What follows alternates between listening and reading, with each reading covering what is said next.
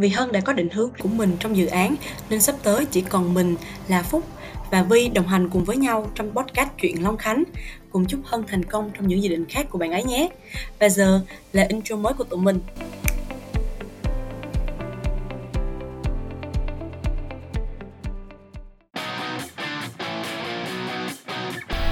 Long Khánh On The Road là dự án phi lợi nhuận đồng hành cùng những người trẻ địa phương kiến tạo và phát triển các chương trình giáo dục.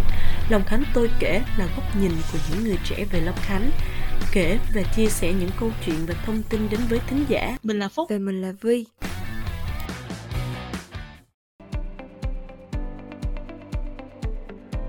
Xin chào tất cả mọi người, à, chào mừng với số podcast lần này. Và trong tháng này, tháng mười một, thì có một ngày đặc biệt mà ai cũng biết, đó là ngày hai mươi tháng mười một, ngày để tri ân những người mang lại tri thức à, và nâng đỡ chúng ta trong quá trình trưởng thành và lớn lên. Và để tri ân cho những công lao ấy thì số podcast này của chúng mình đặc biệt dành tâm tư và tình cảm để trò chuyện cùng với một giáo viên mà chúng mình cảm thấy rất yêu quý, à, đó chính là cô Thúy. Có thể mọi người chưa biết, cô Thúy là một cô giáo cấp ba của mình, và khi mà mình học cô thì mình cảm thấy rất là ngưỡng mộ cũng như là rất là thích học cô. Và sau à, khi ra trường rồi thì mình vẫn rất là yêu quý cô. Một lần nữa thì chào đón cô Thúy. À, không biết là cô có thể à, giới thiệu bản thân cô đến cho các khán giả ở đây không ạ? À, chào Phúc, chào các bạn đang lắng nghe podcast của chúng ta ngày hôm nay. À, cô xin được tự giới thiệu, cô là Thúy và hiện tại thì cô đang phụ trách giảng dạy môn giáo dục công dân ở trường trung học phổ thông Long Khánh. Thì như bạn Phúc cũng đã vừa chia sẻ, Phúc là học sinh cũ của cô, có thể dùng từ đó là cựu học sinh, vì Phúc cũng đã tốt nghiệp lớp mười hai, Phúc đã học đại học và Phúc là một trong những học sinh mà bị cô ám nhiều nhất, phải không? Bị cô ám mất dạ. Mấy năm nhỉ? Dạ, đâu đó chắc ba năm luôn á cô. Ba năm chính xác, chúng ta gặp nhau từ năm lớp mười và chúng ta ám nhau cho đến hết năm lớp mười hai. À, và dạ. Thực sự thì trong những năm mà dạy Phúc cũng như là một số thành viên khác của Long Khánh đó thì cô cũng rất là ấn tượng với các bạn, bởi vì sau ba năm làm việc với các bạn thì từng bước từng bước một nhìn các bạn chân ướt chân ráo vào nhà trường, rồi sau đó là từng bước từng bước trưởng thành lên. Và từ những bạn học sinh rất là non mà cô vẫn hay gọi là các bạn xỉu nhi của lớp mười, thì khi các bạn đến lớp mười hai thì cô thật sự không thể chịu nổi các bạn nữa, bởi vì các bạn đã thành tinh hết cả. Và cô nghĩ rằng là học sinh của Long Khánh thì lúc nào sau khi mà các bạn ba năm ở trường và các bạn uh, trưởng thành lên thì uh, các bạn đã học được rất là nhiều điều từ dưới mái trường học của Long Khánh. Và cô luôn luôn tin rằng mỗi bạn, khi các bạn rời khỏi mái trường và các bạn ra ngoài cuộc sống, các bạn sẽ luôn luôn gặt hái được thành công và các bạn sẽ trở thành niềm tự hào của trường Long Khánh chúng ta. Dạ, à, cũng như cô đã chia sẻ thì là khi mà tụi em mới vô trường thì à, cô ví tụi em như là những đứa xỉu nhi, những cô gái, cậu bé rất là kiểu non nớt. Và kiểu em vẫn rất là nhớ những cái lần mà à, cô dạy tụi em xong rồi cô sẽ cho tụi em làm làm những cái dự án á cô. Xong lúc đó là tụi em mới mới mới bắt đầu vô trường thì em sẽ cảm thấy là lạ lẫm và chưa quen với những cái dự án đó. Lúc đó em chỉ cảm thấy là ồ tại sao là cô này lại bắt mình làm nhiều như vậy, hoặc là trời ơi tại sao cái những cái này lạ quá, mình chưa tiếp xúc bao giờ, liệu liệu mình có làm tốt nó hay không. Lúc đó là kiểu à, em rất là nhiều cái suy nghĩ. Nhưng mà sau những cái những những cái lần làm dự án với cô thì trời, em cảm thấy là mình kiểu mình khôn ngoan hơn qua từng cái dự án đó cô. Và bây giờ khi mà lên đại học rồi thì có còn uh, làm dự án không? À, dạ bây giờ thì em mới vào đại học thôi, và những cái uh, dự án uh, về liên quan đến học tập như là ở cấp ba cô hay cho làm thì em chưa em em chưa được tiếp xúc, và em cũng hy vọng là em sẽ uh, tiếp xúc với nó nhiều hơn trong môi trường đại học này. Dạ rồi. Để nói đến chủ đề ngày hôm nay là tri ân ngày nhà giáo thì à, cô có thể cho em hỏi là à, lý do làm lý do vì sao cô lại chọn nghề giáo không ạ? Kiểu cái cơ duyên nào mà đưa cô đến cái nghề giáo ạ? Cảm ơn câu hỏi của bạn.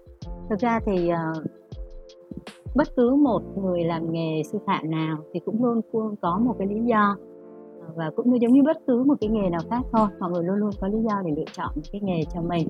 Thì với cái ngành nghề của cô thì cũng vậy thôi.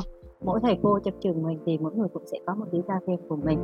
Thì thực ra thì trong cái quá trình mà cô dạy á, đặc biệt là khi mà cô hơi cô hơi vượt rào môn giáo dục công dân để cô sang cái mảng mà định hướng nghề nghiệp á. Thì thỉnh thoảng thì cô yeah. cũng vẫn hay cũng có lớp cô kể cho các bạn nghe về con đường vào nghề của cô.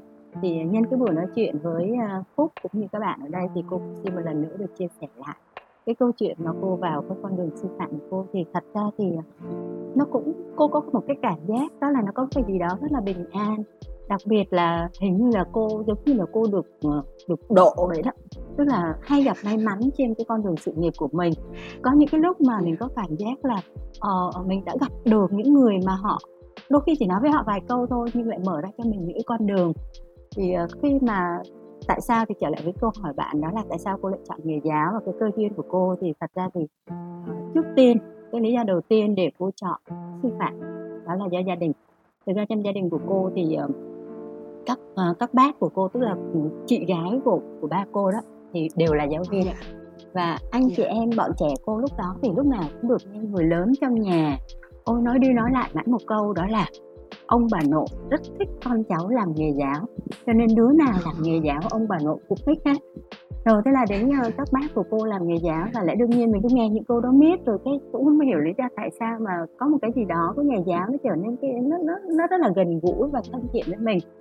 Và cái thời điểm mà cô thi tốt nghiệp đó, thực ra thì những cái năm học cấp ba của cô thì cô lại rất là có cái sở trường, tức là cái năng khiếu, cái năng lực của cô thì nó thiên về cái khối xã hội. Và cụ thể thời kỳ lúc bấy giờ thì bản thân ngoại ngữ nó cũng chưa phát triển lắm, cho nên thì tụi cô theo cái hướng là học môn văn sử địa, tức là khối C bây giờ đó. Mà nếu mà thi đại học thời điểm đó thì cái trường đại học mà có khối C thì gần như là không có nhiều lựa chọn ngoài sư phạm nhân văn. Và bởi vậy cho nên kết hợp với cái mong muốn của gia đình và cái uh, sở trường của bản thân là khối C, thì cô vào sư phạm như một cái lẽ gì đó rất là tự nhiên thôi. Thì lúc đó thì lẽ đương nhiên sư phạm thời kỳ lúc bấy giờ thì nếu là khối C thì ngon lành nhất là môn gì biết không? Dạ. Theo Phúc thì, thì, thì sư phạm khối C thì thi sư phạm gì thì sẽ được đánh giá là cao nhất? Dạ, sử hả cô? Sử hả?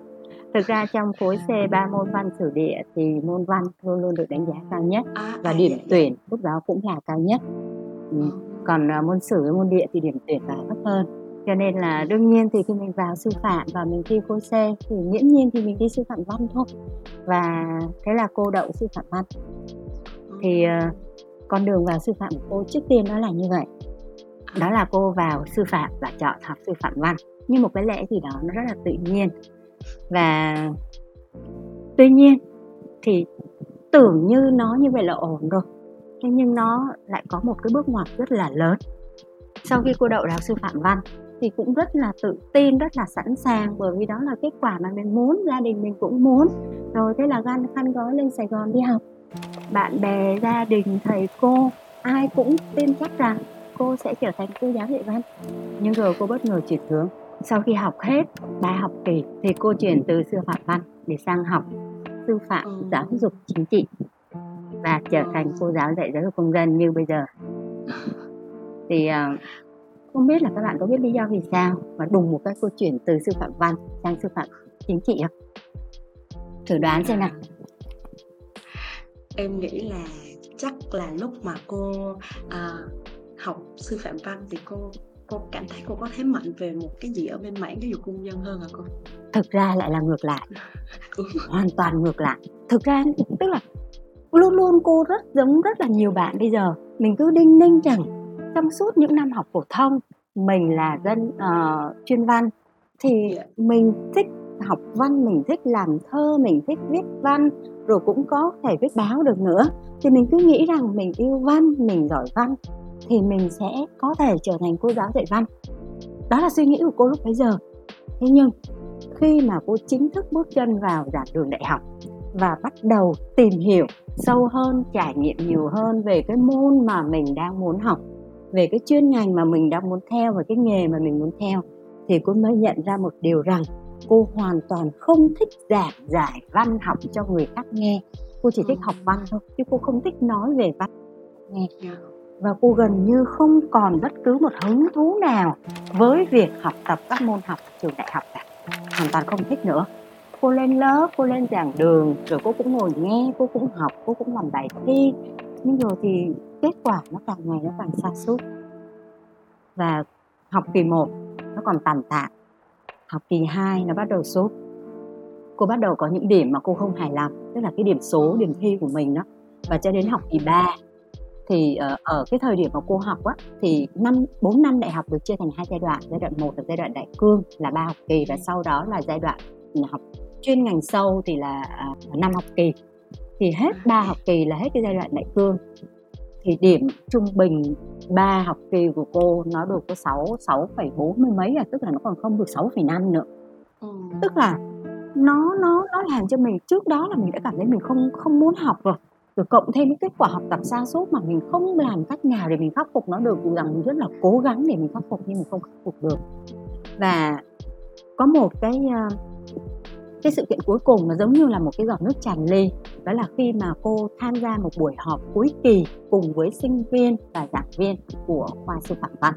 Thì khi mà cô vào cô sinh hoạt, cô sinh hoạt cái buổi họp ngày hôm đó thì cô cảm thấy đó là lúc mà cô đã hiểu rằng nơi này không thuộc về mình và mình cũng không thuộc về nơi này. Và đó là lúc mà cô quyết định là cô sẽ rời đi. Đó là lúc mình đưa ra quyết định là mình rời đi, nhưng thực ra cô cũng chưa biết là cô đi đâu cả. Cô chỉ biết là cô không thuộc về nó thôi và cô quyết định là cô phải đi. Nhưng là lúc đó cũng mình cũng rất là hoang mang, đó là bây giờ mình đi đâu bây giờ, nếu mà mình không học sư phạm văn thì mình đi đâu bây giờ. Và có một vài người quen, thực ra thì như cô đã nói thì sau cái đại cương thì tụi cô sẽ được phép chuyển ngành nếu muốn, chứ cũng không bắt buộc là mình phải học các chuyên ngành mà lúc đầu mình đã thi vào. À, thời điểm đó thì tụi cô được phép như vậy. Thì uh, cô quyết định sẽ chuyển, nhưng cô lại chưa biết là sẽ chuyển đi đâu. Thì trong một vài lần nói chuyện với bạn bè thì có một vài người quen bắt đầu rủ rê cô. Có người rủ cô sang lịch sử, có một cái bạn đó bạn rủ sang đây học với tôi đi, sang đi học với tôi đi. Thì cô nói để tôi suy nghĩ đã. Rồi cũng có người rủ cô học địa lý, thì đương nhiên mình là văn sử địa thì chỉ hoặc là lịch sử hoặc địa lý. Cũng có người bạn rủ cô sang cô giáo dục công dân, tức là giáo dục chính trị đó. Thì thực ra thì khi mình tham gia công tác đoàn hội đó, thì trong cái môi trường đoàn hội thì mình mình làm thì mình rất là hứng thú với nó. Và vì vậy mà khi cô thấy bạn cô rủ cô sang cái ngành giáo dục chính trị, cô nghe bốn cái chữ giáo dục chính trị, cô thấy ồ hình như cái này nó có gì đó nó hợp hợp với mình á. Thì cô bắt đầu suy nghĩ về nó nhiều hơn. Và cùng lúc đó thì có một người bạn đi họp lớp giáo dục chính trị về, bởi vì họ thi vào ngành giáo dục chính trị, còn cô là thi vào ngành văn. Thì họ thi vào ngành giáo dục chính trị, thì khi đó họ đi họp với cái lớp của giáo dục chính trị về thì họ có trời ơi, nó nó nói đủ thứ hết. Và sau đó chốt lại nó nói trời ơi, lớp giáo dục chính trị vui lắm, thầy cô bên khoa giáo dục chính trị dễ thương vô cùng, thương sinh viên, quan tâm sinh viên vô cùng. Và rồi nó như một cái gì đó nó đánh thẳng vào cô, và rồi cô làm hồ sơ, cô chuyển thẳng sang khoa, khoa giáo dục chính trị. Và thế là cô thành giáo viên giáo dục công dân cho đến bây giờ. Thì đó là con đường vào nghề của cô. Ờ, sau khi cô đi dạy được một thời gian thì uh, gặp lại cái lớp học đại học của mình đó, thì một số người bạn cũng có hỏi cô là thực ra rất nhiều người thắc mắc về cái câu chuyện là tại sao cô lại chuyển từ văn sang chính trị. Cho đến bây giờ vẫn nhiều người vẫn thắc mắc câu đó. Và cái người bạn trong lớp chính trị của cô thì bạn đó có hỏi cô là là đã bao giờ ân hận vì chuyển từ văn sang chính trị chưa? Thì cô có nói là chưa bao giờ. Ngay cả khi mình chuyển sang và khi mình bắt đầu vào học cái học kỳ bốn, tức là học kỳ đầu tiên của chuyên ngành giáo dục chính trị, thì cô thực sự cô vô cùng mừng, bởi vì cô nói là đúng là mình đã chọn đúng được. Bởi vì mình học, mình cảm thấy rất hào hứng với những môn học của cái ngành giáo dục chính trị. Mình học mình cảm thấy là nó, nó rất là thu hút. Cô có thể ngồi đọc một cái quyển sách, một cách say mê cái quyển sách mà của một cái môn mà mấy đứa trong lớp cô nó rất là sợ, đó là cái môn tác phẩm kinh điển triết học. Tức là sách của mấy cái nhà kinh điển triết học như là các Marx, như là Foucault, như là Engel, như là Hegel. Tôi đọc những quyển sách của họ đó. Tức là cô nó rất là sợ cái môn đó, nó đọc không thể nào mà nhồi vào đầu được. Nhưng cô lại rất là đọc, cô đọc, cô đọc một cách say mê và cô kết nối các luận điểm. Và sau đó cô phải tốt như trời ơi, sao mà mấy cái ông triết gia này ông giỏi dữ nhỉ? Ông có thể đưa ra những cái lập luận nó logic đến như vậy. Tức là mình đọc một cách rất là say mê và mình học cái môn đó mình rất là thích. Như vậy có nghĩa là mình đã tìm được con đường đi của mình. Và năm học kỳ sau đó cô học một cách rất là vui vẻ, thoải mái. Gần như cô không có nhiều thời gian để lên lớp học, bởi vì cô vừa làm bí thư đoàn khoa, rồi tham gia hội hội sinh viên của nhà trường, rất là nhiều công tác đoàn. Thì các thầy cô cũng thông cảm là cho mình đi sinh hoạt đoàn, giảm bớt thời lượng trên lớp học. Nhưng có điều rằng công việc học tập của cô nó rất là thuận lợi, vì là cô cảm thấy học được và thành tích của mình rất là tốt. Như vậy có nghĩa là mình đã chọn đúng đường, mình lựa chọn đúng cái môn mà mình muốn học và nó rất là phù hợp với năng lực sở trường của mình. Và từ đó thì mình cứ vậy mà học thôi, rồi tốt nghiệp ra trường rồi đi dạy. Và thực sự là từ đó thì cô mới thấy rằng là uh, cái cái con đường sự nghiệp của cô đó, cái quá trình chọn nghề của cô thì có thể nói là nó được chia thành hai cái giai đoạn lớn. Giai đoạn thứ nhất là cái giai đoạn mà nghề chọn cô, đó là lúc mà cô chọn thi vào sư phạm văn một cách tự nhiên, không hề có bất cứ một suy nghĩ đắn đo nào hết, thì đó là lúc cái nghề sư phạm nó chọn cô. Và cái giai đoạn thứ hai, cái bước chuyển lớn thứ hai, đó là lúc cô chọn nghề, đó là lúc cô chọn nghề sư phạm giáo dục công dân chứ không phải là sư phạm văn như trước đó. Và để rồi hai mươi hai năm cô sống với cái vai trò là một giáo viên giáo dục công dân, và để có được những cái học sinh mà làm cho cô ấn tượng giống như thế hệ của Phúc hay của Dung và rất nhiều bạn học sinh khác như bây giờ. Thì đó là cái cơ duyên mà cô đến với cái nghề nghiệp của cô. Wow, trời, nghe cô chia sẻ hấp dẫn thiệt luôn á. Qua câu chuyện của cô thì em cũng thấy được là có đôi khi á, à, mình sẽ cảm thấy là những cái con đường của mình lựa chọn nó có đúng, nhưng mà sẽ qua một thời gian mình sẽ cảm thấy là có những thứ nó sẽ phù hợp hơn với mình, và đó là mình sẽ mình sẽ có một lần nữa lựa chọn á cô. Ừ, đúng rồi đó. Có nghĩa là trên cái con đường nghề nghiệp của mình á, thì không phải lựa chọn nào cũng là đúng đâu. Sẽ có những lúc mình có những lựa chọn sai. Tuy nhiên nếu mà mình đã thấy rằng nó sai thì có lẽ nên dừng lại một chút, suy nghĩ lại, và nếu như có thể hãy dũng cảm chọn lại. Biết đâu cũng có thể là mình sẽ sai nữa nha, nhưng cơ hội để mình đúng sẽ lớn hơn. Mình sẽ có cơ hội để mình đúng, và cô nghĩ rằng là uh, sai sai sót trên con đường sự nghiệp của mình không có vấn đề gì hết. Quan trọng là rồi, rồi sau đó chúng ta rút ra được bài học, và rồi mình sẽ có được những lựa chọn đúng hơn. Và cô nghĩ rằng rất rất nhiều bạn ở đây cũng đã từng có những lần lựa chọn như vậy, và rồi khi chọn lại thì các bạn sẽ thấy hài lòng với sự lựa chọn thứ hai của mình. Yeah. Um, dạ thì uh, con uh... Dạ thì như hồi nãy cô có chia sẻ là uh, khi mà cô lựa chọn lại một lần nữa là chọn uh, sư phạm uh, về chính trị giáo dục công dân đi, thì uh, cô đã gắn bó được hai mươi hai năm rồi, thì cô có thể chia sẻ cho con là những cái ngày đầu đi dạy cô có những cảm xúc như thế nào không? Hoặc là kiểu có những cái à, câu chuyện à, nào đáng nhớ ạ? Thực ra thì cô nghĩ rằng cô cũng giống như, giống như rất rất là nhiều các thầy cô khác. Ở những ngày đầu mà mình đứng lớp á, thì thực ra thì cái đứng lớp của cái nghề sư phạm á, phải tính là từ cái ngày đầu tiên mình đứng lớp, có nghĩa là từ những lần mà thực tập và kiến tập. Khi mình đi thực tập và kiến tập thì lúc đó mình mình mình sẽ đứng trên bục giảng, mặc dù rằng ai đó gọi mình là giáo sinh. Giống như lớp mình hồi xưa, lớp mình có giáo sinh thực tập không? Có không? Ba năm học có lần nào được giáo sinh thực tập đấy lớp? Dạ hơi buồn là ba năm chưa có ai hết cô ơi. Ôi trời ơi, thật là đáng tiếc luôn, vì có các thầy cô giáo sinh đứng lớp thì rất là vui đúng không nào? Yeah. Ờ, thì khi mà cô trở thành giáo sinh đó, cô đi thực tập thì đó là những thời điểm đầu tiên cô đứng trên bục giảng. Tuy nhiên thì khi mình đứng trên bục giảng đấy như vậy thì mình, mặc dù rằng người ta gọi mình, học sinh dưới vẫn gọi mình là thầy là cô đó, nhưng mà mình vẫn chưa có cảm nhận được, bởi vì trong cái tâm thế của mình vẫn cứ là một sinh viên chưa thật sự ra trường. Do vậy mà phải chờ đến khi mà thật sự ra trường và đi dạy thật sự. Ví dụ năm đầu tiên của hai nghìn cô ra trường là cô dạy trường Long Khánh đó, thì uh, cô vẫn uh, bất cứ một ai khi mình lần đầu tiên mình đứng lớp với tâm thế là một người giáo viên thì sẽ luôn luôn có những cái băn khoăn, những lo lắng, những hồi hộp. Tuy nhiên thì cái thế hệ của cô lúc bấy giờ đó, cô vẫn nhớ là lúc đó về trường Long Khánh của mình một lúc là có tổng cộng một đội hình là mười cô giáo, mười cô giáo được đầu quân về trường mình một lúc. Và thực sự cái đội hình nó hùng hậu vô cùng. Các thầy cô lúc bấy giờ trong trường như là thầy Đà, thầy Xuân, rồi rất là nhiều những cô giáo lớn, cô Bình Tín như kia, các thầy cô cũng nói chưa bao giờ mà trường Long Khánh nhận về một đội, một cái đội hình nữ giáo viên mà hùng hậu đến như vậy, mà cô nào cũng trẻ, cũng đẹp, cũng xinh. Các thầy cô rất là thích. Và lúc đó thì khi mà tụi cô đứng lớp đó thì lúc nào cũng sợ cái chuyện đó là học sinh nó sẽ ồn, nó thấy mình nhỏ con, nó thấy mình trẻ rồi nó sẽ ăn hiếp mình. Thực ra không có, học sinh của mình rất là dễ thương. Các bạn lên lớp, các bạn hợp tác với thầy cô rất là tốt. Và ngoài ra đó thì đôi khi có những cái mà uh, khi mà đi dạy học thì cô thấy nó rất là thú vị. Đó là uh, cô vẫn nhớ rằng là khi uh, những cái khoảng cái, cái tuần đầu tiên cô lên lớp á, cái tâm lý của mình thì cũng đã hồi hộp rồi. Và khi yeah. dạy á thì mình sẽ phải, cái nguyên tắc đó là khi mình dạy thì mình cũng sẽ phải mời học sinh trả lời. Thì đương nhiên là học sinh giơ tay thì mình cứ mời học sinh lên phát biểu thôi.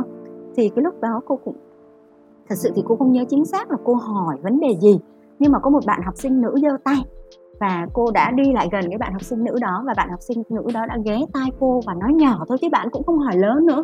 Bạn hỏi là cô ơi, cô con muốn hỏi cô là tại sao cái áo dài của cô nó không có nút bấm.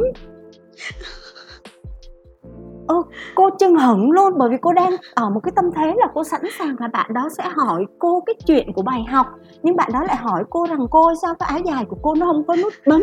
Thì đúng thực tế thì hôm đó thì cô có mặc một cái áo dài nó dạng như là cái hoa văn, nó giống như thổ cẩm ấy, nhưng mà cái người may áo dài thì tại vì cô không có may nút bấm mà cô may cái khóa kéo đằng sau, thời đó khóa kéo đằng sau gần như là chưa có, cho nên là nó rất là lạ. Và cái khi mà may cái khóa kéo đằng sau thì cái người thợ may họ cũng rất là khéo ở chỗ là họ giấu cái đường may vào trong cái đường sọc của thổ cẩm, cho nên là không có nhìn thấy cái khóa kéo, mà cái khóa của nó thì nằm trên cái cổ áo, thì tóc cô nó nó dài nó xuống thì nó lại che mất cổ áo rồi.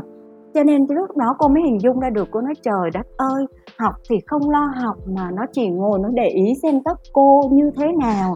Và còn có rất là nhiều những cái câu chuyện khác của cô Hạnh nè, của cô Duyên nè, rất nhiều cô về cùng thế hệ cùng năm đó với cô, và những cái câu chuyện rất là ngộ nghĩnh mà học sinh đã, tức là mình đã gặp phải khi mà mình đứng lớp ở những tuần, những cái tháng đầu tiên. Thật sự là mình nghe xong cô nói thật là cô nói chết rồi, thì bây giờ mình chỉ có mỗi cái chuyện lên dạy thôi mà mình cũng làm không tròn, mà để cho cái nó chỉ ngồi nó không lo học, nó ngồi nó ngó cái áo dài của cô thì hẳn hết rồi. Thì tất nhiên đó là một trong những câu chuyện thú vị mà ở cái thời điểm đầu tiên khi cô mới đứng lớp mà cô gặp phải.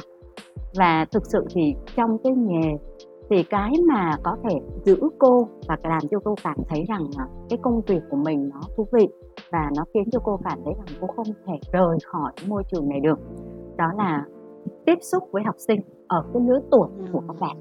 Thực ra thì uh, học sinh tiểu học, học sinh cấp hai nó cũng có những cái điểm dễ thương của tụi nó, nhưng mà ở trong cái quá trình mà cô học nghề ở trường đại học sư phạm cũng như là mình đi thực tập thì mình thấy rằng là cái đối tượng mà khiến cho mình cảm thấy là mình thú vị nhất, bởi vì là nó chưa phải là người lớn nhưng mà tư duy của nó lại rất là phát triển. Nó phát triển ở một cái giai đoạn là gần trưởng thành, cho nên nó đã định hình về mặt nhận thức, và nó có rất là nhiều những cái biến đổi lớn về mặt tâm lý của nó. Và vì vậy thì cô rất là thích tiếp xúc với cái lứa tuổi của các bạn, tức là cái lứa tuổi ở bậc trung học phổ thông đó. Và khi tiếp xúc với các bạn thì cô luôn luôn cảm thấy rằng mình rất là vui, và những cái cư xử, những cái ngôn ngữ và những cái thuộc về tính cách của cái thế hệ các bạn thì làm cho cô cảm thấy là ờ, hình như là ờ, mình cứ gặp tụi nó, mình nói chuyện với tụi nó, ờ, rồi là những nhất đặc biệt là gặp phải những cái đứa mà nó nhây rồi nó lầy, và sau đó mình cảm thấy rằng ôi, hình như mình trẻ mình trẻ ra rất là nhiều sau những cái cuộc trò chuyện đó, mặc dù rằng cũng bị học sinh nó chôn hoài à. Nó cho mình thì lúc đó thực sự cũng muốn nổi đoá nhưng mà chúng nó thiệt luôn đó, nhưng mà sau đó nghĩ lại mới thấy là ồ, vậy nó mới là học sinh.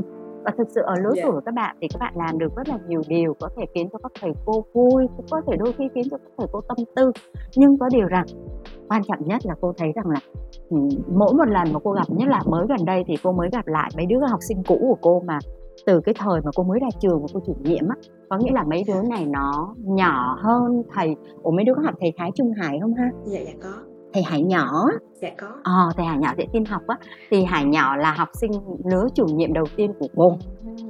Nhưng mà cái lớp của Hải nhỏ á, trời ơi, một cái lớp năm mươi đứa mà nó chỉ có mười đứa con gái thôi, còn bốn mươi thằng trai. Chỗ nó quẩy kinh hồn luôn á. Quẩy lắm. Mà nhưng mà hôm rồi thì có gặp lại một vài đứa của cái lớp đó thì nó nói trời ơi cô, sau mấy chục năm rồi, hai mươi mấy năm rồi con gặp lại cô, con vẫn thấy cô trẻ như cái hồi là cô mới về dạy tụi con. Cô nói thôi mấy đứa cũng đừng có làm quá, nhưng thực sự tự nhiên nghe câu đó vui ghê hồn luôn á, nó đã cái lỗ tai gì luôn. Nhưng thực ra thì cô nghĩ rằng là dạy các bạn, điều quan trọng là làm cho cô cảm thấy cô rất là trẻ, cho nên là cô cứ thích dạy các bạn mãi thôi. Ừ. Đó là cái điều thú vị mà cô cảm nhận được trong cái công việc của mình hàng ngày. Dạ. Yeah. Ừ. Nghe cô kể thì con cũng cảm thấy là làm những nghề thì nó cũng có những cái à, trải nghiệm và những cái kỷ niệm đáng nhớ. À, dạ thì à, con không biết là liệu bên cạnh những cái à, điều thú vị mà cô vừa chia sẻ cũng như là những cái à, kỷ niệm vui vẻ mà cô có được thì cũng gặp những cái khó khăn nào không ạ? Khó khăn thì lúc nào cũng có. Thế. Nếu không muốn nói là nhiều, rất là nhiều. Thực ra thì thật sự thì nếu mà vào nghề sư phạm thì phải chấp nhận khó khăn, bởi vì nó có rất là nhiều vấn đề. Ờ, giống như là mình là một cái cầu nối, các bạn hình dung thầy cô giống như một cái cầu nối giữa học sinh nè, với phụ huynh nè, với ban giám hiệu nhà trường nè, rồi nếu mà là giáo viên chủ nhiệm thì phải kết nối được với giáo viên bộ môn nè. Họ giống như một cái trục quay mà tất cả những cái thành tố khác của xã hội, gia đình, nhà trường và xã hội sẽ xoay quanh họ. Và nếu như họ làm tốt thì coi như là họ hoàn thành nhiệm vụ. Nhưng nếu như họ làm một điều gì đó mà ở một cái cạnh nào đó cho rằng là không tốt thì tất cả những cái trục quay đó nó sẽ trở nên là nó gặp khó khăn, nó gặp vấn đề. Và đôi khi thì uh, họ sẽ phải chịu đựng những cái áp lực rất là lớn từ phía tất cả các đối tượng mà họ phải tiếp xúc hàng ngày. Cho nên trong cái nghề của cô thì cái khó khăn nhất là làm sao để có thể đứng vững được. À, thực ra như cô nói ngay từ đầu thì ai cũng phải sai thôi. Và cái nghề của mình là cái nghề mà tiếp xúc với rất rất là nhiều đối tượng, từ những cái bạn học sinh à, với là cái ở cái độ tuổi mà lớn không ra lớn, nhỏ không ra nhỏ, với rất là nhiều những cái suy nghĩ chở chan, với những rất là nhiều những cái uh, cái cái lo lắng tâm tư của các bạn. Rồi cùng với đó thì lại phải tiếp xúc với phụ huynh là những người mà rất là lớn và họ đặt rất là nhiều kỳ vọng lên con của họ, nhưng họ không thể chia sẻ với con của họ, và thế là có bao nhiêu họ chia sẻ hết cho thầy cô. Và nhiệm vụ của thầy cô là lại phải kết nối họ với con của họ. Rồi nếu như lớp phụ huynh học sinh có vấn đề gì thì giáo viên lại phải làm nhiệm vụ kết nối với giáo viên uh, với ban giám hiệu nhà trường để giải quyết các vấn đề. Cho nên áp lực vô cùng lớn. Và đặc biệt là um, ví dụ như giáo viên ở trong cái thời đại này, đó là giáo viên mà gắn với cái thời đại mà công nghệ số đó, uh, công nghệ thông tin đó, thì đòi hỏi là giáo viên sẽ phải theo kịp với thời đại. Có nghĩa là giáo viên thời của tụi cô bây giờ, bên cạnh những cái áp lực thuần túy của nghề giáo, đó là phải soạn giáo án, công việc nặng nề soạn giáo án, rồi là phải tiếp xúc với nhiều đối tượng, rồi phải uh, có những cái gánh nặng về tâm lý, thì bên cạnh đó lại phải thêm một cái nữa, đó là không ngừng thay đổi bản thân mình để có thể theo kịp cái thời đại này. Thì thực tế thời đại này nó buộc mình như vậy, mình sống mình làm việc trong thời đại này thì mình sẽ phải chạy theo nó thôi. Nên thực sự thì ở cái khó khăn uh, ở đối với nghề sư phạm vốn dĩ à, nào giờ nó đã khó khăn nhiều rồi, thì bây giờ trong cái thời đại mà thầy cô phải chuyển đổi để thích nghi với thời đại thì nó sẽ có thêm nhiều khó khăn hơn nữa. Rồi cùng với đó là gần đây nhất thì lại là cái việc là chuyển đổi từ cái chương trình giáo dục phổ thông cũ sang chương trình giáo dục phổ thông mới thì lại càng nhiều khó khăn hơn nữa. Nhưng à, thực sự thì cô thì cô vẫn nghĩ như thế này: nếu đã chọn cái nghề sư phạm thì bắt buộc phải chịu khó thôi, khó mấy thì mình cũng sẽ tìm cách vượt qua. Và thực ra các thầy cô trường mình á, đôi khi tụi cô ngồi lại nói chuyện với nhau thì vẫn nói: ồ, sao mà giáo viên trường mình giỏi quá vậy, cứ giao cái gì xuống, ô tao không có biết làm, không ai biết làm hết, rồi bây giờ làm sao? Rồi nói như vậy thôi, nhưng rồi một ngày, một tuần, rồi một tháng sau ai cũng rành rẽ, ai cũng biết làm hết trơn, không ai phải dạy dỗ gì cả. Mọi người tự mày mò học, mọi người tự nâng cao bản thân mình lên, và cuối cùng thì mọi người đều vượt khó. Và vì vậy mà rồi khó khăn mấy rồi thì các thầy các cô trong nhà trường cũng có thể vượt qua.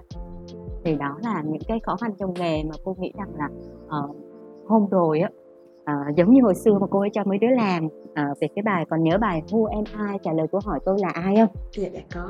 Ờ, thì uh, năm nay lại cho các bạn làm tiếp. Tuy nhiên thì thật sự là sau khi cho cái lứa của Phúc, của Dung làm xong thì cô cũng rút ra được rất là nhiều kinh nghiệm. Cho nên là cái format của cô năm nay nó được điều chỉnh đi một chút.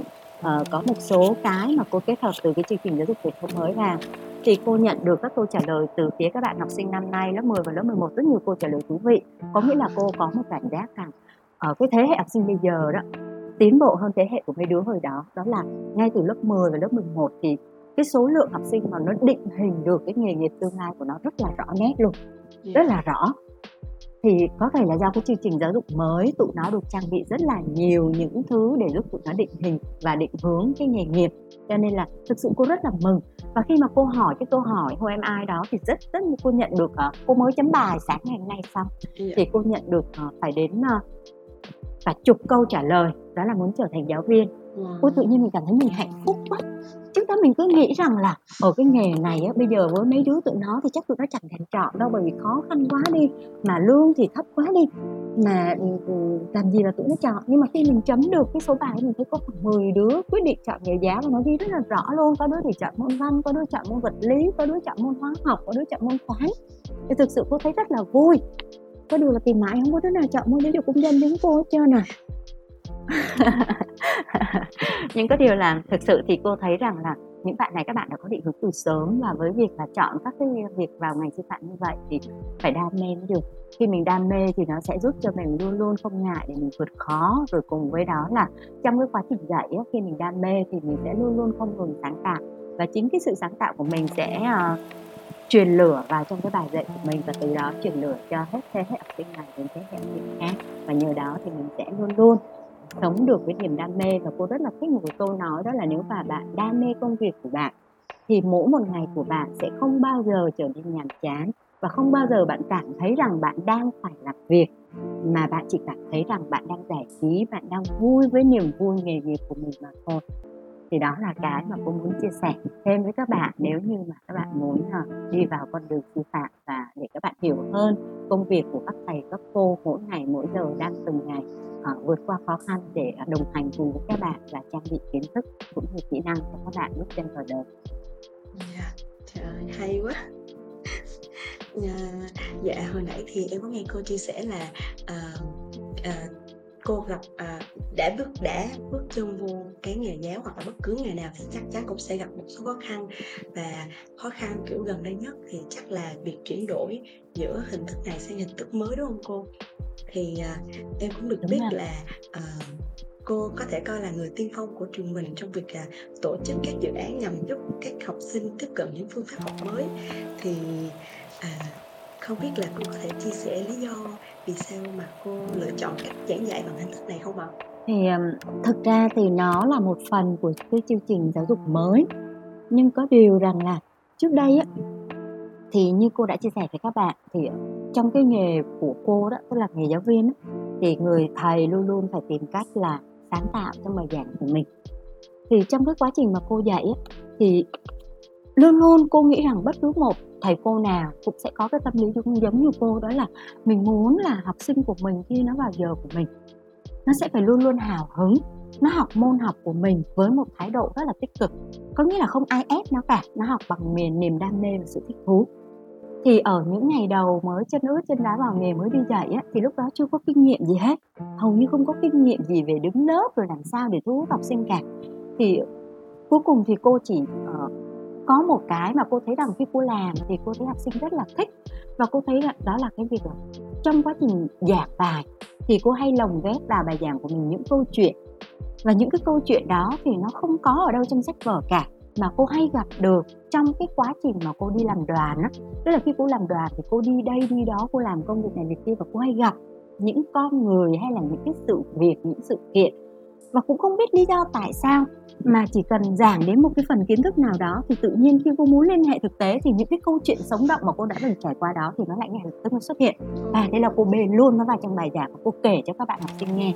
Và cô nghĩ rằng nếu mà Phúc thì chắc là Phúc học cô ba năm thì Phúc cũng sẽ uh, có không ít lần đã từng nghe cô kể những cái câu chuyện ở ngoài cuộc sống mà cố gắng nó vào trong bài giảng. Và đôi khi kể nhiều quá cái là cháy giáo án luôn, lú nhờ qua môn khác luôn đó. Đó, nhưng mà có điều là khi mà cô kể những câu chuyện như vậy thì cô có thể cảm nhận được rất là rõ ràng những cái đứa học sinh nó ngồi dưới, ôi cha này ơi, mắt nó tròn xoe, miệng nó há hốc ra, nó ngồi nó nghe cô kể chuyện. Và đôi khi cô cũng không biết là Ồ nó nghe cái chuyện của mình rồi nó có hiểu gì không. Nhưng mà cô nhìn thấy các bạn say mê, các bạn nghe cô kể chuyện, cô rất là thích. Và cô vẫn nhớ rằng khi mà cô họp với lớp đại học của cô đó, thì cái đứa bạn trong lớp của cô thì nó cũng hỏi cô, nó hỏi cô bà là bà làm sao mà bà dạy mà học sinh nó thích. Thì cô có nói là tôi cũng biết làm sao nữa, tôi chỉ kể chuyện cho tụi nó nghe thôi. Thì đứa bạn cô nó nói, ủa vậy thì bà đâu có dạy công dân đâu, bà dạy kể chuyện mà. Bà không, tôi dạy công dân nhưng mà tôi cứ thích kể chuyện, mà tôi thấy là học sinh của tôi nó thích nghe tôi kể chuyện, thế là mình cứ kể chuyện thôi. Rồi sau đó thì uh, vì là mình luôn luôn không ngừng là mình dừng lại và mình sẽ phải tìm cách này cách khác. Và trong quá trình thì uh, cái khoảng thời gian đầu khi cô làm việc thì cô thấy rằng là học sinh trường mình á, lúc đó thì mình vẫn còn là một thị xã, tức là còn khá là, là lạc hậu. Nhưng mà có điều rằng cô thấy rằng nếu mà cho học sinh của mình đi trải nghiệm thì học sinh của mình nó sẽ mở mang ra. Nhưng có điều lúc đầu cô cho học sinh đi trải nghiệm thì với tư cách là giáo viên chủ nhiệm thôi các bạn, chứ còn cũng chưa dám là cho học sinh đi với tư cách là giáo viên bộ môn. Thì khi mình cho học sinh, mình dẫn lớp chủ nhiệm của mình đi thì mình mới thấy là ồ, học sinh của mình nó mở rộng rất là nhiều thứ. Và cô vẫn nhớ rằng là khi mà cô dẫn học sinh đi biển Vũng Tàu thì cô thấy rằng là trong cái quá trình cô trò đi với nhau thì có rất là nhiều sự cố xảy ra. Nhưng mà cô thấy bắt đầu cô và trò cùng nhau xử lý những cái tình huống đó. Và khi xử lý được thì bắt đầu cô thấy học trò của mình hình như là nó trưởng thành hơn. Yeah. Rồi sau đó thì uh, cô cho học sinh đi những cái chuyến trải nghiệm khác, cũng vẫn là lớp chủ nhiệm thôi chứ chưa phải là bộ môn. Thì những cái chuyến trải nghiệm như vậy thì thực sự đi lần nào cũng không gặp chuyện này cũng gặp chuyện kia, nhưng cả cô và trò cùng nhau họp lại để giải quyết các cái sự cố. Thì cô thấy các học sinh của mình nó trưởng thành lên rất là nhiều. Và cuối cùng thì cô bắt đầu ấp ủ những cái ý tưởng để cho học sinh đi trải nghiệm mà mang tính chất là trải nghiệm gắn với bộ môn. Thì đến khoảng năm hai nghìn lẻ sáu đó là lúc mà cái chương trình giáo dục của mình đó, nó chuyển từ chương trình cũ, tức là có thể nói mình có thể hiểu đó là một cái lần mà mình thay sách giáo khoa. Tức là cái chương trình mà Phúc học đó, chương trình hiện tại bây giờ lớp mười bắt đầu vào, mà khi nãy mình đang bàn là chương trình mới, người ta gọi nó là chương trình hai không một tám. Còn cái chương trình mà Phúc và thế hệ uh, của Phúc và các bạn trước Phúc đang học thì người ta gọi là chương trình giáo dục hai không lẻ sáu. Và cái năm hai không lẻ sáu là cái năm mà mình thay đổi nội dung chương trình và cái sách giáo khoa được đổi. Thì cô thấy rằng nó có một số, đặc biệt là trong cái môn giáo dục công dân, thì cô thấy nó bắt đầu gắn kết với những kiến thức xã hội bên ngoài chứ không còn là kiến thức hàn lâm trong các cái giáo trình nữa. Thì cô mới nhận ra được rằng có một số nội dung mình hoàn toàn có thể cho học sinh đi trải nghiệm. Và đó lúc là cũng bắt đầu cô bắt đầu kế hoạch đầu tiên của cô cho học sinh đi trải nghiệm, đó là cái lứa của học sinh lớp năm đó là K ba mươi lăm, chúng nó vẫn hay gọi là K ba mươi lăm. Thì cái lứa đó là lớp A, và cô nhớ không nhầm thì lứa đó là có có bạn bạn Hoàng Lân. Hoàng Lân là con nhà Võ Quốc Phương á. Ồ, anh đó anh lành lắm, anh rất là lành và cái lớp của nó rất là dễ thương luôn. Cái lớp đó là lớp đầu tiên mà cô dẫn đi trải nghiệm. Thì cô dẫn tụi nó đi uh, bảo tàng uh, chứng tích chiến tranh, yeah. dẫn đi uh, bảo tàng phụ nữ Nam Bộ và đi Thảo Cầm Viên. Thì thực sự cô trò đã có một chuyến đi cực kỳ tuyệt vời, bởi vì tụi nó cũng hỗ trợ cô rất nhiều. Và lần đầu tiên mà mình dẫn học sinh đi, học sinh hào hứng, cô cũng hào hứng. Và sau khi cô dẫn lớp đó đi về thì nhà trường đã tổ chức hẳn một cái buổi sinh hoạt dưới cờ để yeah. cho các các bạn học sinh lớp đó, bởi vì cô cũng giao cho tụi nó làm những cái sản phẩm à, để thu hoạch cái chuyến đi đó. Thì sau đó về là bắt đầu nhà trường cho tụi cô ra dưới sân cờ, và những bạn học sinh này thì nó sẽ che những cái sản phẩm của nó lên yeah. và sau đó nó thuyết trình. Lứa đó là có cả con thầy Vũ nè, con thầy Võ Linh nè. Đó, cái đám đó là tụi nó được đi đó. Thì lần đó tụi nó đi về thì tụi nó có thuyết trình dưới cờ, và thực sự thì mình thấy ồ, rất là giá trị, rất giá trị luôn. Và cô vẫn nhớ thầy hiệu phó đã nói với cô là rất là tuyệt vời, cố gắng làm nữa đi. Thì nó giống như một cái gì đó, nó trở thành động lực cho mình. Thế là mình tiếp tục, và cứ như vậy những hoạt động trải nghiệm, rồi cô thêm những hoạt động khác, giống như cô hay cho đứa làm trên lớp, làm sản phẩm này, làm sản phẩm kia. Và dần dần thì với những cái phương pháp dạy thì mình có tìm hiểu thêm, rồi là mình học ở trên mạng. Thì cô nhìn thấy cái phương pháp dạy học theo dự án thì cô thấy nó rất là hay. Và khi mà mình đi tập huấn thì mình thấy cái cách mà người ta nói thì cái này nó mới quá, nó rất là mới. Và vì vậy mà cô muốn đưa về thử nghiệm. Thì lúc đó chương trình hai không một tám chưa, chưa xuất hiện, cô chỉ mới đang thử nghiệm thôi. Thì uh, cô thử nghiệm lần đầu tiên, cô hình như cũng lớp cùng, có phải là lứa của Phúc không nhỉ? Mà mà viết uh, kể chuyện á, kể chuyện là lớp Phúc luôn đúng không? Dạ dạ đúng rồi. Sáng tác truyện tranh á. Dạ, dạ đúng rồi cô. Đúng rồi, cái lứa đó là năm lớp mười. À, lớp mười cô cho lứa của Phúc là làm uh, cái dự án của mình là kể chuyện, uh, sáng tác truyện tranh. Thì lúc đó còn nhớ, nếu mà cô nhớ không nhầm thì cô trò mình cũng làm trong dịch, đúng không? Dạ đúng rồi. Phải không nhỉ? Mà đúng rồi, mình nghỉ dịch, mình nghỉ dịch ở nhà, cuối cùng là mình bị kéo cũng mình cũng delay mất mấy tháng trời rồi mình mới hoàn thành được cái dự án của mình đó. Dạ. Thì khi mà cô đem ra cô báo cáo chuyên đề ở bộ môn đó, thì các thầy cô rất là hào hứng, họ rất là thích. Và từ cái đó thì cô lại tiếp tục thử nghiệm thêm một cái dự án nữa, và năm lớp mười một cũng của cái lứa của Phúc luôn, đó là Việt Nam Tham Gia Trang, đúng không? Dạ đúng rồi. Thì thực sự thì cái tham gia, Việt Nam Tham Gia Trang nó như một cái gì đó nó bùng nổ mà chúng ta đã làm được, và mình gặt hái được rất là nhiều thành công rực rỡ từ cái Việt Nam Tham Gia Trang đó. Thì năm ngoái thì cô cũng năm ngoái thì thực ra thì dịch giã nặng nề quá, cho nên là cũng không làm được nhiều nội dung. Nhưng mà năm ngoái thì có một cái dự án nhỏ mà Long Khánh On The Road cũng hỗ trợ cùng, mà mang cái chất chỉ làm, cô chỉ muốn làm để có thể có thể là trong cái mùa dịch và rất nhiều những vấn đề khác thì mình có thể giữ được cái lửa sáng tạo của mình. Thì đó là cái dự án Chân dung cuộc sống để cho các em học sinh lớp mười. Thì nó kể lại những cái câu chuyện về những con người, những sự việc mà nó có thể mang lại niềm vui và mang lại hạnh phúc cho con người trong những cái giai đoạn mà người ta đang u tối trong cái quá trình dịch bệnh. Thì mặc dù rằng dự án đó thì không rầm rộ hoành tráng như là sáng tác truyện tranh hay là ở Việt Nam Heritage, nhưng mà có điều thì uh, cô vẫn thấy rằng là nó giữ được lửa. Và thực ra thì cái lứa năm ngoái thì nó làm cái dự án về Chân dung cuộc sống, thì năm nay đầu năm nó cũng hỏi cô năm nay có làm nữa không cô, nhưng mà năm nay thì thực sự là triển khai cái chương trình mới. Yeah. Cái năm cái chương trình hai không một tám năm nay lớp mười vào thực sự là có quá nhiều vấn đề phải làm, và cô thì lại có phụ trách công tác chuyên môn bên sở nữa, cho nên là còn phải phụ trách thêm cái đó nữa, nên gần như là không có thời gian. Và thực sự năm nay thì nhà trường cũng mới yêu cầu là phải uh, xây dựng kế hoạch dự án, mà cô cô cũng uh, đang chưa biết là sẽ cho làm dự án gì. Thì đang định làm dự án thì gắn với cái chương trình lớp mười năm nay, thì đặc thù của năm nay thì uh, nó học về kinh tế và pháp luật. Yeah.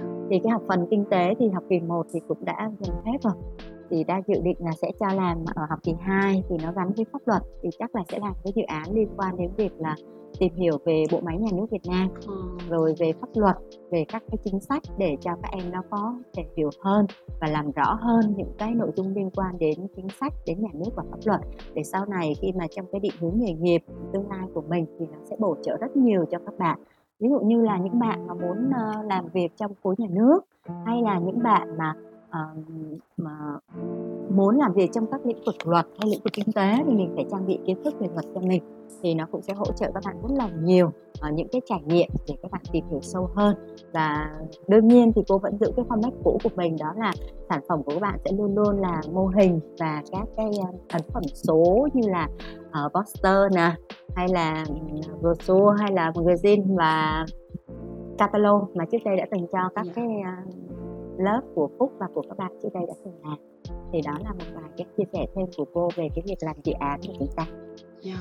Dạ, nghe cô uh, chia sẻ thì uh, à, em cảm thấy là những cái uh, dự án hoặc là những cái uh, chuyến đi trải nghiệm mà cô, uh, cô tổ chức cho tụi em uh, thì nó rất là hữu ích và nó rất là ý nghĩa. Uh, em còn nhớ là những cái lúc mà tụi em làm dự án, từ những năm đầu vô thì tụi em làm được làm dự án với cô thì nó bỡ ngỡ, nhưng mà nó đem lại cho tụi em rất là nhiều cái kỷ niệm cũng như là nhiều cái uh, kiến thức của cô.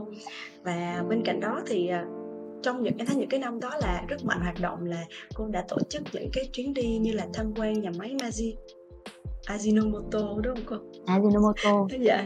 Ừ. Thì uh, em thấy là những, uh, những cái lớp khác được đi thì nó rất là vui. Xong rồi đến lớp em thì nó hơi buồn một xíu, tại vì lúc đó là nó gặp vấn đề về an toàn thực phẩm hay sao? Dạ. Mình gặp ngay cái không không phải an toàn thực phẩm mà à. là cái cái cái cái cái ngày mà mình đi á, mình thực ra thì đôi khi cô vẫn hay nói là tại không biết là có phải là do mình ăn ở hay không. Mà, mà, mà lớp của cô Nga vừa mới đi ngày hôm trước không có chuyện gì, thì ngày đến lịch ngày hôm sau đến lịch của lớp mình đúng không? Yeah. Thì đùng một cái có công văn của sở chỉ đạo xuống là vì dịch bệnh bắt đầu có dấu hiệu nghiêm trọng, cho nên nhà sở chỉ đạo xuống là cấm toàn bộ tất cả các hoạt động, không được cho học sinh đi đâu hết. Thì các bạn hình dung mười giờ ba mươi, theo đúng lịch mười giờ ba mươi là mình lên xe, mà chín giờ thầy hiệu trưởng gọi điện thoại báo khẩn cho cô là không được đi nữa, hủy hết toàn bộ kế hoạch mà mới ngày hôm trước lớp nhà cô Nga đi đâu có chuyện gì đâu. Mà chín giờ báo cho cô thì còn có thể chỗ chỗ cô xách bất sang bao nhiêu, cô chạy lên cô năn nỉ thầy, thầy ơi thầy đáng cho tụi nó đi nốt bữa ngày hôm nay thôi, rồi có gì ngày mai mình nghỉ. Mà thầy nói không được, công văn của sở mới gửi về, lỡ có chuyện gì không ai có thể chịu trách nhiệm, em không chịu trách nhiệm được, học sinh của em không chịu trách nhiệm được, thầy cũng không thể chịu trách nhiệm với sở được. Rồi thế bây giờ làm sao? Cuối cùng là thực sự rất là tiếc luôn, vì không thể cho mấy đứa đi được. Rồi còn lớp nào nữa, cái cái cái ngày hôm đó là mình bị lố mất hai lớp. Dạ, đúng không? Dạ. Cái lớp, hai lớp, cái lớp là là bị đình lại kế hoạch ngày hôm đó. Dạ. Ừ. Cho nên thực sự rất là tiếc luôn đó. Mà bây giờ cô cũng không biết là, mặc dù rằng hiện nay thì tình hình dịch bệnh thì cũng đã ổn định lại rồi đó, yeah. nhưng có điều là cũng không biết đến bao giờ thì mới khởi động lại được các cái hoạt động trải nghiệm để dẫn học sinh đi. Tụi nó đầu năm vô đó, trời ơi chúng nó rần rần lên cô năm nay có đi hay không. Hôm bữa trời tự nhiên cái Google nó nó nó nó, nó nhắc lại những yeah. cái hình ảnh mà dẫn học sinh đi đó. Trời ơi Ajinomoto nè, Nam Cát Tiên này, bảo tàng nè, khu công nghiệp, Trời ơi, trời ơi, mình nhớ ơi là mình nhớ luôn, mà bây giờ mình không biết làm sao để cho tụi nó đi được. Thế bây giờ vẫn còn phải chờ hướng dẫn, vẫn phải chờ chỉ đạo của cấp trên, chứ không phải là muốn cho mấy đứa đi là đi đâu. Bởi vì hai cái năm dịch vừa rồi thì nó đình trệ lại hết toàn bộ hoạt động, và bây giờ để có thể làm lại thì nó phải, cần phải có một cái quá trình, một cái thời gian để cho mình khởi động. Thì phải khởi động được rồi thì sau đó mới bắt nhịp vào được. Thì cô nghĩ chắc là năm nay thì chắc là khó, hy vọng là sang năm sau thì sẽ có thể khởi động lại được cái chương trình trải nghiệm. Còn với a chín thì bây giờ rõ ràng là không còn cơ hội để đi Ajinomoto với cô nữa rồi. Hồi bữa nào không ấy, bữa nào mà cô dẫn học sinh đi cái cô hú mấy đứa về đi chung ha. Dạ ok nha cô. Trời, mấy bạn rất là mong, mấy bạn rất là mong chờ đúng không cô? À, hồi nãy em cũng đang định nói cái chuyện mà vừa rồi Facebook của cô có uh, chia sẻ cái kỷ niệm mà những cái năm trước cô cho các anh chị đi uh, chuyến đi trải nghiệm đó. Thì uh, em không biết là sau mỗi chuyến ừ. đi hay là mỗi cái dự án mà cô đã thực hiện thì cô có những cái cảm xúc như thế nào, hoặc là có những cái điều gì đọng lại nhiều nhất trong cô ạ? À? Thực ra thì như cô đã nói, mục đích mà triển khai các cái hoạt động trải nghiệm cũng như là các cái dự án học tập cũng như là đổi mới phương pháp đó, thì trước tiên là bản thân cô đã nói như cái này thì nó hơi cá nhân một xíu, đó là thực sự bản thân cô muốn nuôi được cái niềm đam mê với nghề. Chứ còn thật sự nếu như trong hai hơn hai mươi năm vừa qua dạy cái bộ môn của cô á, thì đúng là uh, nếu mà mình không tự nuôi đam mê của mình thì cô nghĩ chắc cô bỏ nghề đâu rồi. Yeah. Bên cạnh cái việc mà mình nuôi đam mê của mình với những cái sáng tạo như vậy thì mình sẽ luôn luôn tìm thấy hứng thú trong việc dạy học của mình. Và có lẽ rằng cô nghĩ rằng thực ra cô vẫn nói với các bạn đó là gì? Cái trải nghiệm nó, nó quý giá vô cùng. Và trải nghiệm thì không ai giống ai cả, mỗi người sẽ có những cái trải nghiệm khác nhau. Và bản thân cô thì cái trải nghiệm của cô mỗi lần mà đi trải nghiệm hoặc là tham gia trải nghiệm cùng với các bạn, và sau khi kết thúc mỗi lần trải nghiệm, kết thúc mỗi cái dự án, và cái mà đọng lại trong cô đó chính là cô nhìn thấy cái sự trưởng thành của các bạn. Và từ cái sự trưởng thành, sự lớn lên về mặt tư duy và mặt kỹ năng, về sự sáng tạo của các bạn, thì cô lại nhìn thấy sự thành tựu của cô. Cứ mỗi một lứa học sinh trải nghiệm xong, gặt hái được một cái gì đó, nhìn thấy các bạn trưởng thành lên, thì cô thấy rằng mình đã thành tựu hơn một chút. Và cô tự bản thân cô thôi, cô cho rằng đó là thành công của cô. Và cứ hết chuyến trải nghiệm này, hết hoạt động này để đến hoạt động khác. Và có thể rằng cô thấy rằng trong à, nếu mà mình đi dạy hai mươi hai năm thì có lẽ là khoảng chừng mười lăm năm là mình gắn với hoạt động trải nghiệm, năm nào cũng có, không hoạt động gì hoạt động khác. Và cô tự cho rằng cô đã thành công trong suốt mười lăm năm qua với rất là nhiều những cái hoạt động trải nghiệm, rất nhiều những hoạt động dự án. Và thực sự thì với những cái dự án gần đây thì nó mang tính học thuật rất là nhiều. Nhưng những cái dự án, những hoạt động trải nghiệm ở những cái thời kỳ đầu, những năm đầu mà cô mới cho học sinh làm đó, thì nó mang tính chất trải nghiệm nhiều hơn, nó ít nó ít những vấn đề mang tính khoa học ở trên nhà trường hơn, mà nó hướng về các cái hoạt động cộng đồng, các cái hoạt động mà giúp cho học sinh có thể đi ra ngoài cuộc sống. Rồi bên cạnh đó thì các bạn mở mang cái kỹ năng mềm, các bạn rèn kỹ năng mềm, các bạn mở mang cái hiểu biết xã hội của mình tốt hơn. Và thực sự thì ở, ở những cái năm đầu đó thì có cái, một cái dự án mà thực sự ngày hôm nay Facebook mới nhắc lại, và bởi vì Lubu có cô dạy cả ngày rồi tối về tham gia cái podcast thì cùng với các bạn, cái cô cũng chưa kịp để chia sẻ lại nó, thì cũng là cái lứa của K ba mươi lăm á, yeah. cái lứa của uh, của của uh, con nhà Võ Quốc Phương, rồi con thầy Vũ, con thầy Võ Linh á, yeah. đó là một cái uh, tụi cô tham gia hỗ trợ dự án cho Báo Tuổi Trẻ, và đó là cái chương trình uh, hỗ trợ cho bệnh nhân bị bệnh nhi, tức là những em bé bị bệnh ung thư. Thì uh, đó là cái chương trình mà nó đặt tên là ước mơ của Thúy, tức là cái người khởi xướng cái chương trình đó là bạn Thúy. Cái bạn Thúy này thì bạn bị bệnh ung thư thì bạn mất rồi, tuy nhiên là bạn khởi xướng cái chương trình đó lên và được sự hỗ trợ của Báo Tuổi Trẻ. Và sau đó thì Báo Tuổi Trẻ cứ hết năm này năm khác thì họ bắt đầu họ họ phát triển dần cái dự án đó lên. Thì vô tình thì cô cũng phát hiện nó ra khi cô đọc báo rồi, và khi cô thấy cái chương trình này ý nghĩa quá cho nên là cô đã rủ rê. Và thực sự thì đó là vì thực ra vì là đó là cái năm đầu tiên mà cô và học sinh cùng nhau làm trải nghiệm, cho nên là mấy đứa tụi nó cũng cực kỳ sáng tạo, tụi nó tụi nó giỏi lắm, và nó cũng thật sự giống như là hai bên bắt được nhịp với nhau á, tụi nó muốn làm cô cũng muốn làm, và thế là cô trò cùng nhau làm. Và thực sự là lần đó rất là thành công khi mà uh, tham gia tụi nó làm từ những cái lần đầu tiên tụi nó cùng nhau làm ra những bông hoa hướng dương, rồi sau đó thì tụi nó làm đem những cái bông hoa đó lên hỗ trợ trên Sài Gòn, xong bắt đầu bán những cái bông hoa đó, bán những sản phẩm hình hoa hướng dương, và rồi thu cái quỹ về và sau đó đóng góp cho cái quỹ để hỗ trợ cho bệnh nhi ung thư. Rồi cùng với đó thì tụi nó lại nghĩ ra thêm một cái nữa, đó là nó hỗ trợ cho chương trình đó bán cái quyển sách, và hiện nay cô vẫn đang giữ cái quyển sách đó, mà cái quyển sách đó là nó giống như cái quyển nhật ký của bạn Thúy vậy đó, để chia sẻ về những cái trải nghiệm của bạn trong suốt cái quá trình mà bạn điều trị bệnh cho đến kể cả những cái ngày cuối đời. Luôn luôn lúc nào bạn cũng như một bông hoa luôn luôn rực rỡ vậy đó.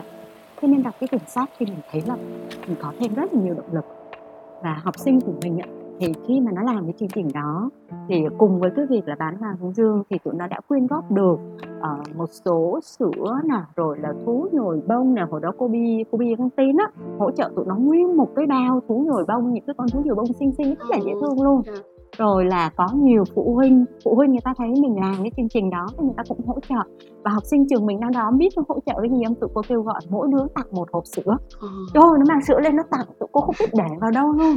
Rồi sau đó thì phụ huynh người ta hỗ trợ, rồi bắt đầu sắp xếp ra những cái phần quà, và mình chuẩn bị được uh, hình như cô cũng không nhớ chính xác ba mươi mấy phần quà nữa, bao gồm là sữa nè, tiền nè, rồi là thú nhồi bông nè, rồi đó nó mình đem lên, và mình có hẳn một cái chuyến là mình Báo Tuổi Trẻ cũng hỗ trợ mình luôn.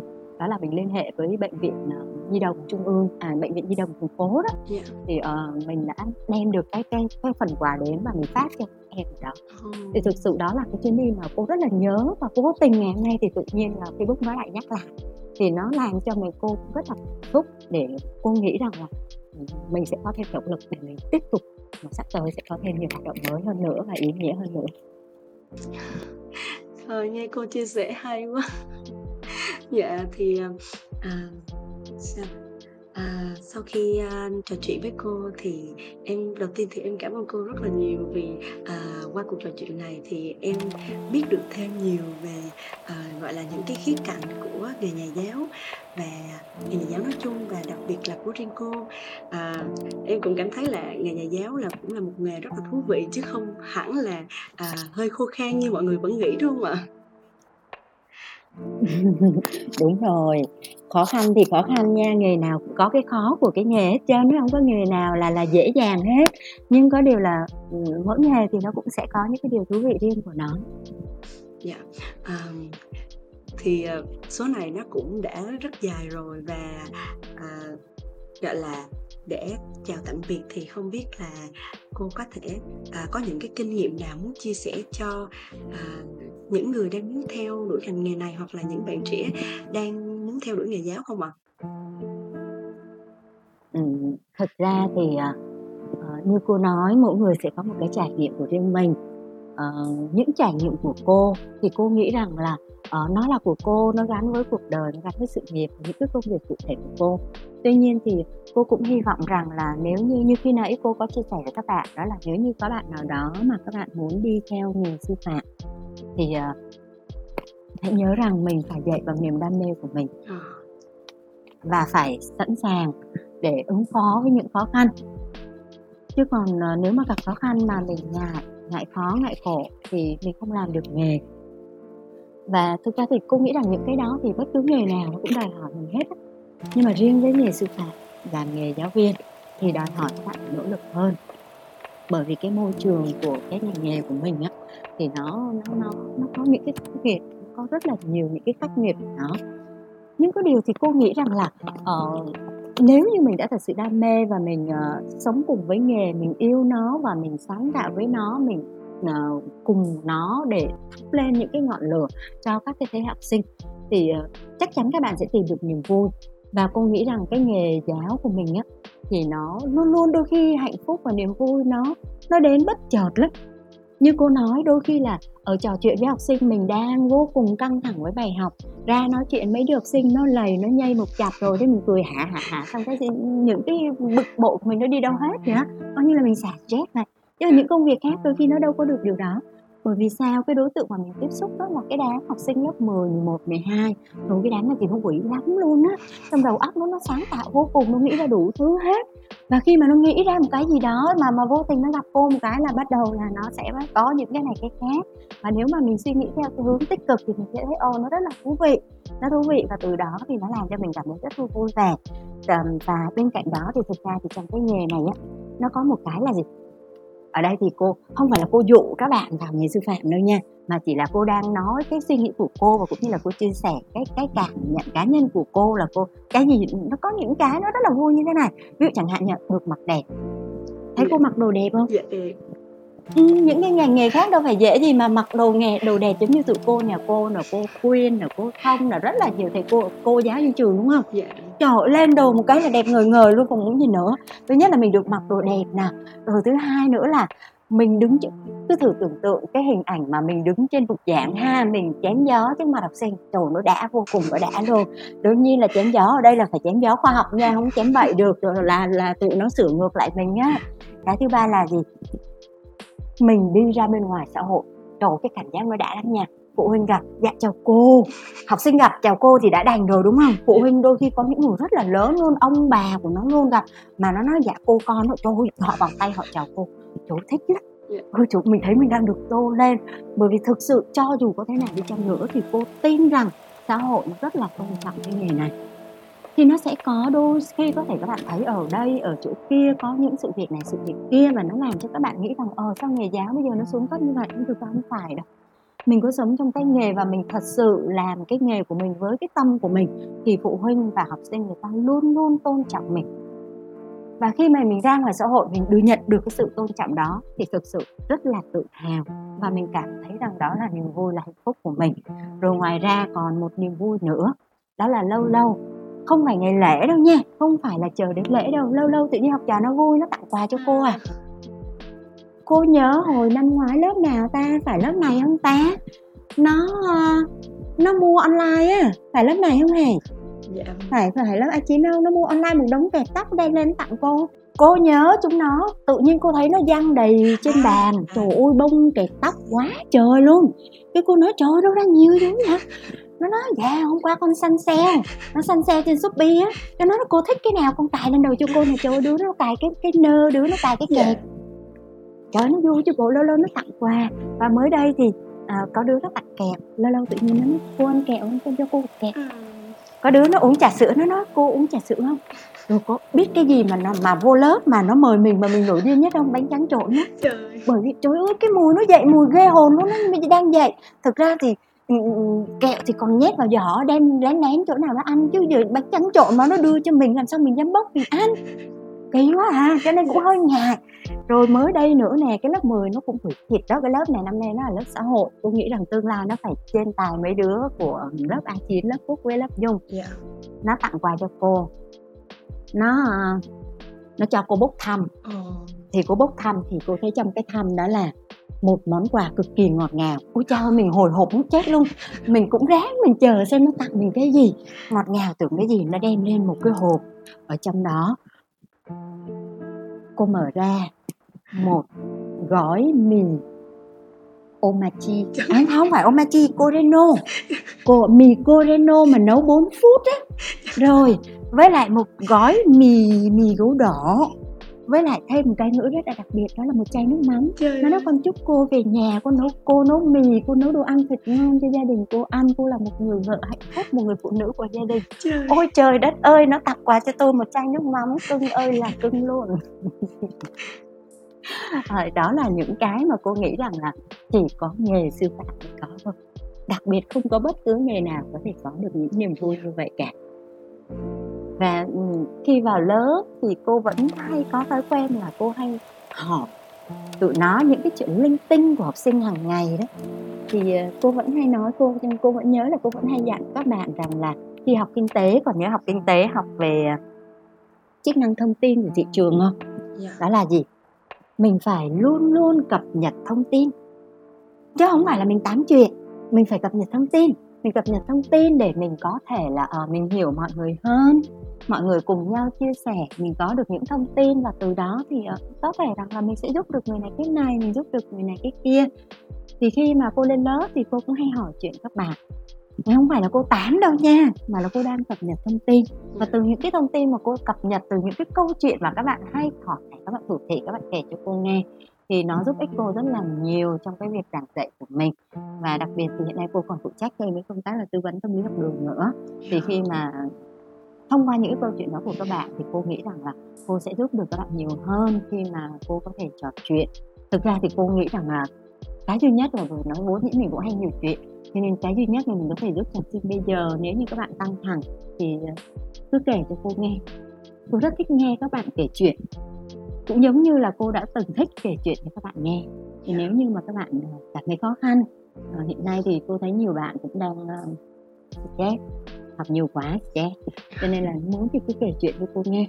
Thì đó là những cái mà cô nghĩ rằng chỉ có nghề sư phạm mới được thôi. Dễ gì mà được học sinh nó tâm sự với mình, ba mẹ nó nó còn không tâm sự mà. Nhưng mà nó lại sẵn sàng tâm sự với mình. Nhiều khi chuyện yêu đương, những cái chuyện linh tinh của nó cũng kể cho mình nghe nữa. Rồi hạnh phúc, rất hạnh phúc khi mà mình trở thành cái chỗ để cho các bạn học sinh tâm sự và chia sẻ. Thì đó là những điều cực kỳ tuyệt vời mà chỉ nghề giáo mới có, mà không có bất kỳ nghề nào có thể có cả. Thì đó là điều mà cô muốn gửi đến các bạn nếu như các bạn muốn lựa chọn nghề giáo. Dạ, um, dạ đúng như là hồi nãy cô đã nói là khi mà để chọn nghề giáo thì đặc biệt là phải uh, dạy từ cái đam mê, dạy bằng hết cái sức của mình á, là gọi là có một cái câu nói mà em à, vô tình nghe được mà hôm nay nó lại phù hợp, đó là à, những thầy cô giỏi nhất thì dạy bằng trái tim chứ không dạy từ sách vở. Và à, cũng để kết thúc số podcast ngày hôm nay thì à, em cảm ơn cô rất nhiều vì đã đồng ý tham gia à, số podcast này để cho chúng em có một cái à, gọi là số podcast có thể chia sẻ về cái, những cái à, khía cạnh về nghề nghiệp của cô để chúng em có thể hiểu rõ hơn. Và à, em muốn chúc cô thật là nhiều sức khỏe và thắp sáng thêm nhiều ngọn đuốc trí thức ạ. À, cảm ơn các bạn rất là nhiều à, vì là thực sự thì Ờ, hôm mà nhận được lời mời của Phúc thì cô cũng suy nghĩ rất nhiều. Cô cũng không biết, phải thực nói thật là Phúc khác là gì cô còn chưa biết nữa kìa. Nhưng mà có điều là uh, cô cứ suy nghĩ mãi không biết là những gì mình nói thì có thể giúp gì được cho các bạn hay không. Tuy nhiên thì cô cũng hy vọng rằng những cái chia sẻ, những cái trải nghiệm của cô sẽ giúp cho các bạn hiểu hơn về cái, uh, cái nghề giáo, cũng như là những cái vất vả, những cái khó khăn, và đồng thời cũng là những niềm vui hạnh phúc của các thầy, các cô uh, khi mà đứng trên bục giảng, cũng như là Uh, cũng mong rằng các bạn trong tương lai, cho dù các bạn có đi vào nghề giáo hay không, hoặc là các bạn làm những lĩnh vực khác, thì uh, các bạn hãy luôn luôn uh, tin tưởng rằng các thầy các cô luôn luôn dành cho các bạn những tình yêu thương vô điều kiện, luôn luôn dành cho các bạn những tâm huyết để có thể giúp các bạn hoàn thành tốt nhất cái nhiệm vụ của mình. Và xin chúc cho các bạn uh, sau những năm học ở mái trường phổ thông gần gũi, gắn bó với các thầy cô, sau này khi bước chân ra đời thì các bạn sẽ có thật là nhiều những cái thành công, và mái trường phổ thông sẽ là nơi nâng bước các bạn để các bạn thành công hơn, bay cao hơn, vươn xa hơn trong cuộc đời sau này. Và cảm ơn Phúc cũng như cảm ơn Long Khánh On The Road đã cho cô cơ hội để cô có thể có buổi trò chuyện ngày hôm nay, để có thể chia sẻ những cảm xúc, những cái kỷ niệm, cũng như là những cái trải nghiệm cá nhân của cô.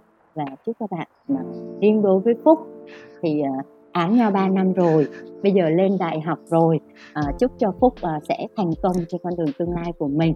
yeah. uh, Và rảnh rảnh về đây mình lại án nhau tiếp. yeah. Dạ rồi, em cảm ơn cô.